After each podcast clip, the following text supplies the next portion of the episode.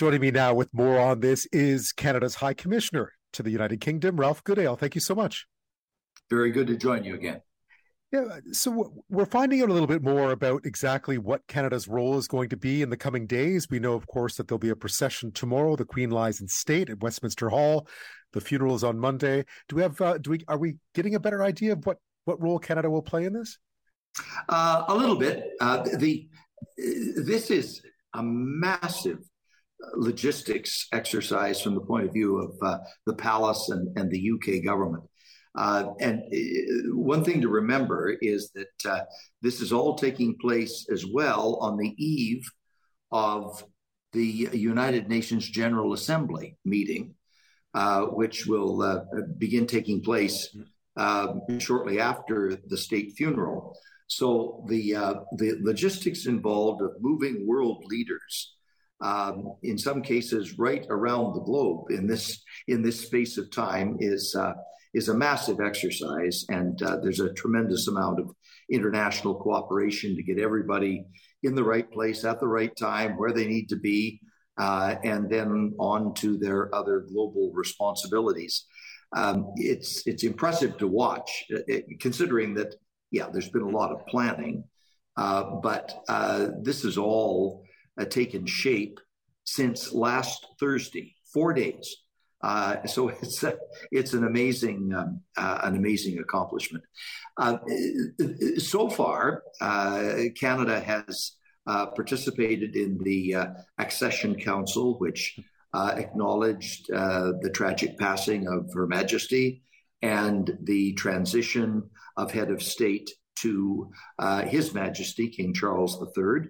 Uh, that took place uh, on, uh, on, on Saturday. That was followed with the reception that the new king held for all of the countries outside of the United Kingdom for which he is the head of state, including Canada, and there would be 14 others that would be uh, in in that group. That took place on on Sunday, uh, and then uh, yesterday, the the king delivered his first speech uh, to both houses of the British Parliament.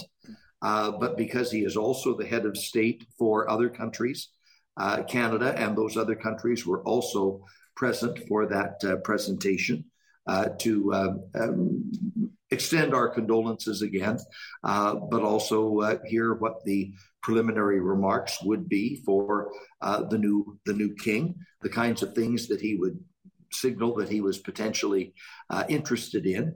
Uh, today, he, uh, uh, well, yesterday he was back in Scotland again, but today he's in Northern Ireland.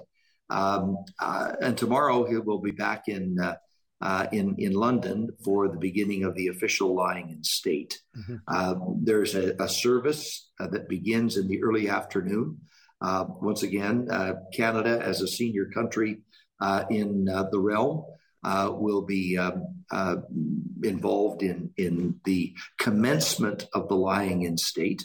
Um, uh, there will be two other occasions where Canada will be officially involved, and that is later on in the week when the Governor General arrives and when the Prime Minister arrives. Uh, they will uh, obviously uh, pay their respects, and that will be uh, the official moment for uh, uh, for Canada to to um, extend condolences on behalf of the the entire country in the person of the Prime Minister and the Governor General. Um, they will be involved in private meetings with His Majesty over the weekend, this coming weekend.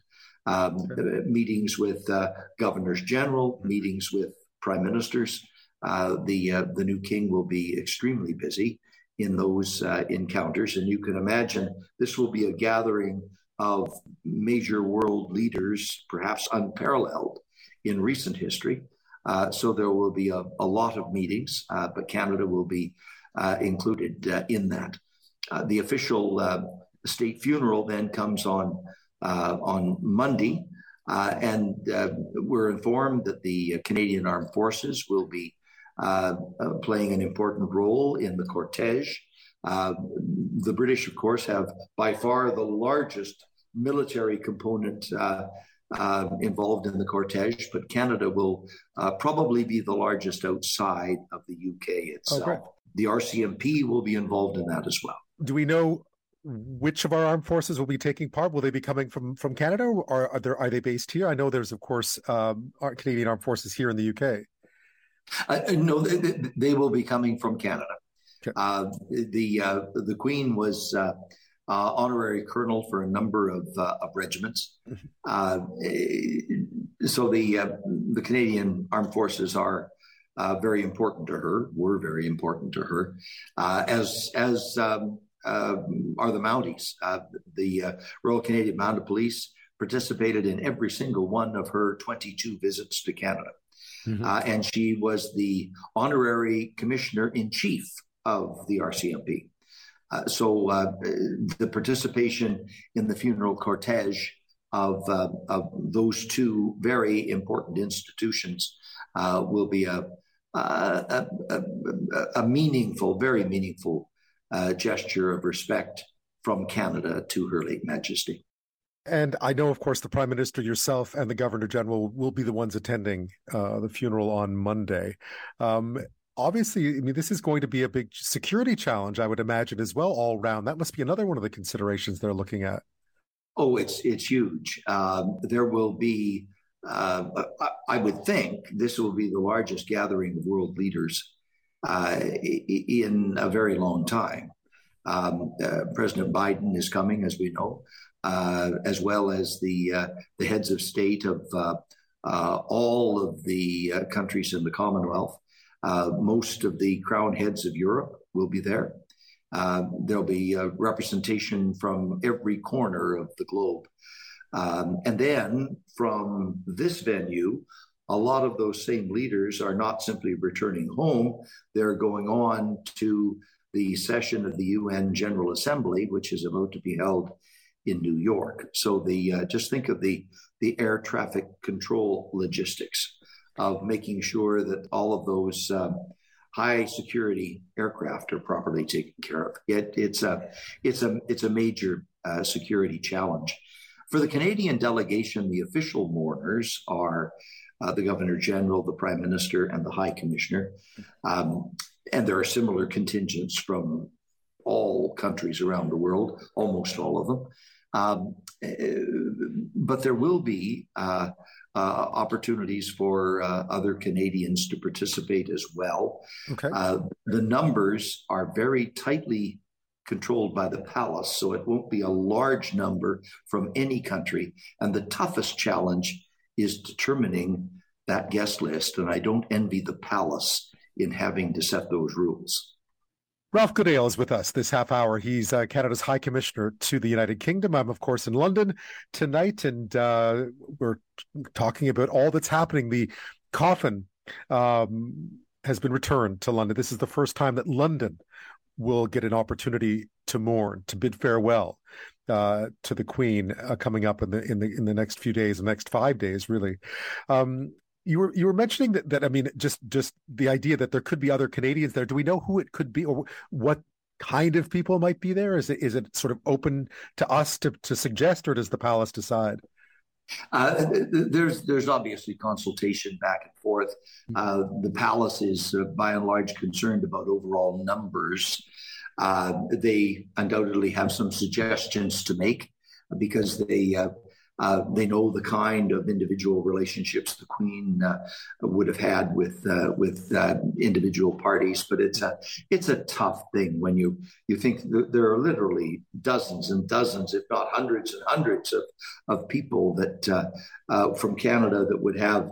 A, a, a very real, legitimate desire to be there, um, but you can only accommodate uh, five or ten. I mean, that's that's an awfully difficult challenge. Yeah, and I don't don't envy the protocol people who have to figure this out. Westminster Abbey is is big, but it's it's it's not that big. Um, yeah, it, it, it will yeah. seat uh, about two thousand.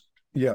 Uh, so uh, if you take there maybe 150 different countries represented uh, at uh, uh, maybe uh, 10 or 12 per country, it adds up in a big hurry. It certainly does. Um, I understood one of the things that's come up a lot of is, is, just transportation, trying to get the dignitaries around. That they're going to have to be using using buses. They're going to be bused to to the Abbey and so on. That that's right, and and, and the British are pretty good at this uh, uh, in marshaling people and getting them all in the same place in the right order in which they ought to appear. Um, it sometimes looks like herding cats, but uh, they uh, they do a very fine job of it. But it, it is really logical that instead of saying we will have uh, 150 um, prime ministers arriving individually, uh, to say, well, let's have 50 at a time organized on buses, and that makes the uh, that makes the uh, arrangements uh, a lot more manageable. So they will they will do bulk transportation, um, and I think everybody understands uh, that uh, that this is a unique and very special occasion. Uh, they also understand the needs of uh, of security. So it. I, I'm I'm confident it will all work out very well. The British are very experienced at this, and they do it better than just about anybody else you had an opportunity to speak to the new king earlier this week. Um, what did you say? First of all, uh, extended condolences on the uh, on the loss of his mother. Um, it, remember, from from points of view of other governments, uh, uh we're dealing with uh, matters of uh, of constitutional propriety. for for King Charles, this is very personal. anybody who's who's lost their mother truly understands how how difficult a time that is, and uh, all of his grieving pretty well has to be done in public. Um, as you watch the, the television here in the UK, uh, he is on there constantly in Scotland, in Northern Ireland, in Wales, in London, um, meeting with Parliament, uh, uh attending to all of these public duties. Um, and uh, it, it is a very public spectacle. So uh, he must be absolutely exhausted, uh, but he is doing it in a in a way that I think signals uh, an important style for the for the future. He's very open. Uh, he is wading into crowds. Uh, he seems to draw energy from from crowds of people as he as he meets them. he's he's being, I think, a very personal and personable monarch. Mm-hmm. Uh, and uh, that is probably a good signal. Yeah. What did what did you say? What did you say when you met him? Uh, condolences uh, to begin with, um, but then uh, he was very quickly talking about his recent visit to uh, to Canada. He was he was there in in May with. with the Queen Consort, and they had a very good visit it was an extremely busy one. Uh, I think on one day in the Ottawa area, they had uh, something like 15 different engagements, all in the space of, uh, of one day. Uh, he uh, uh, recalled the encounter with the Ukrainian community, which obviously is very top of mind these days. Mm-hmm. and the Canadian diaspora of, of Ukrainians is the biggest in the world out of outside of Ukraine and Russia themselves. Um, and uh, also the uh, the interactions that he had with indigenous people, and uh, that is going to be a very important uh, item for attention in the future. The the need for reconciliation, the need for healing, uh, and the role that uh, the crown can play in moving that forward in a constructive way. So he gave the impression that that Canada will Canada will certainly be one of the, one of the priorities for him uh, during his monarchy? Oh, yes. Uh, I, I, think he's going to be a very hands on monarch, one that will travel a lot. I think he recognizes that uh, in this modern day and age, despite all the marvels of modern communications and technology, uh, it's still important to be there uh, and be present in person. Uh, and that's especially true when you're dealing with such issues as uh, diversity and inclusion, for example as well as Indigenous reconciliation. You can do some of it long distance, you have to do a lot of it in person. I guess he didn't mention a date for his first visit yet. No, no, not yet. yeah, no. Not yet. And, and of course, he was just there two or three months ago. That's right. Um, but that, that, that was a very good beginning. Uh, there's there's more work to do, but that's a good start. And and he is well acquainted with uh, with uh, Canada's Indigenous leadership. Uh, people like uh, national former national chief Perry Bellegarde, for example, uh, is is is very well acquainted with with King Charles, and of, course our our Governor General. Mary Simon, Her Excellency, she spent a lot of time talking with him before he made that trip to to Canada in the spring. So they already have a very good, solid, respectful working relationship. And they'll no doubt be talking further about those topics later on this week. Ralph Goodale, as always, thank you so much for your time. Glad to talk to you.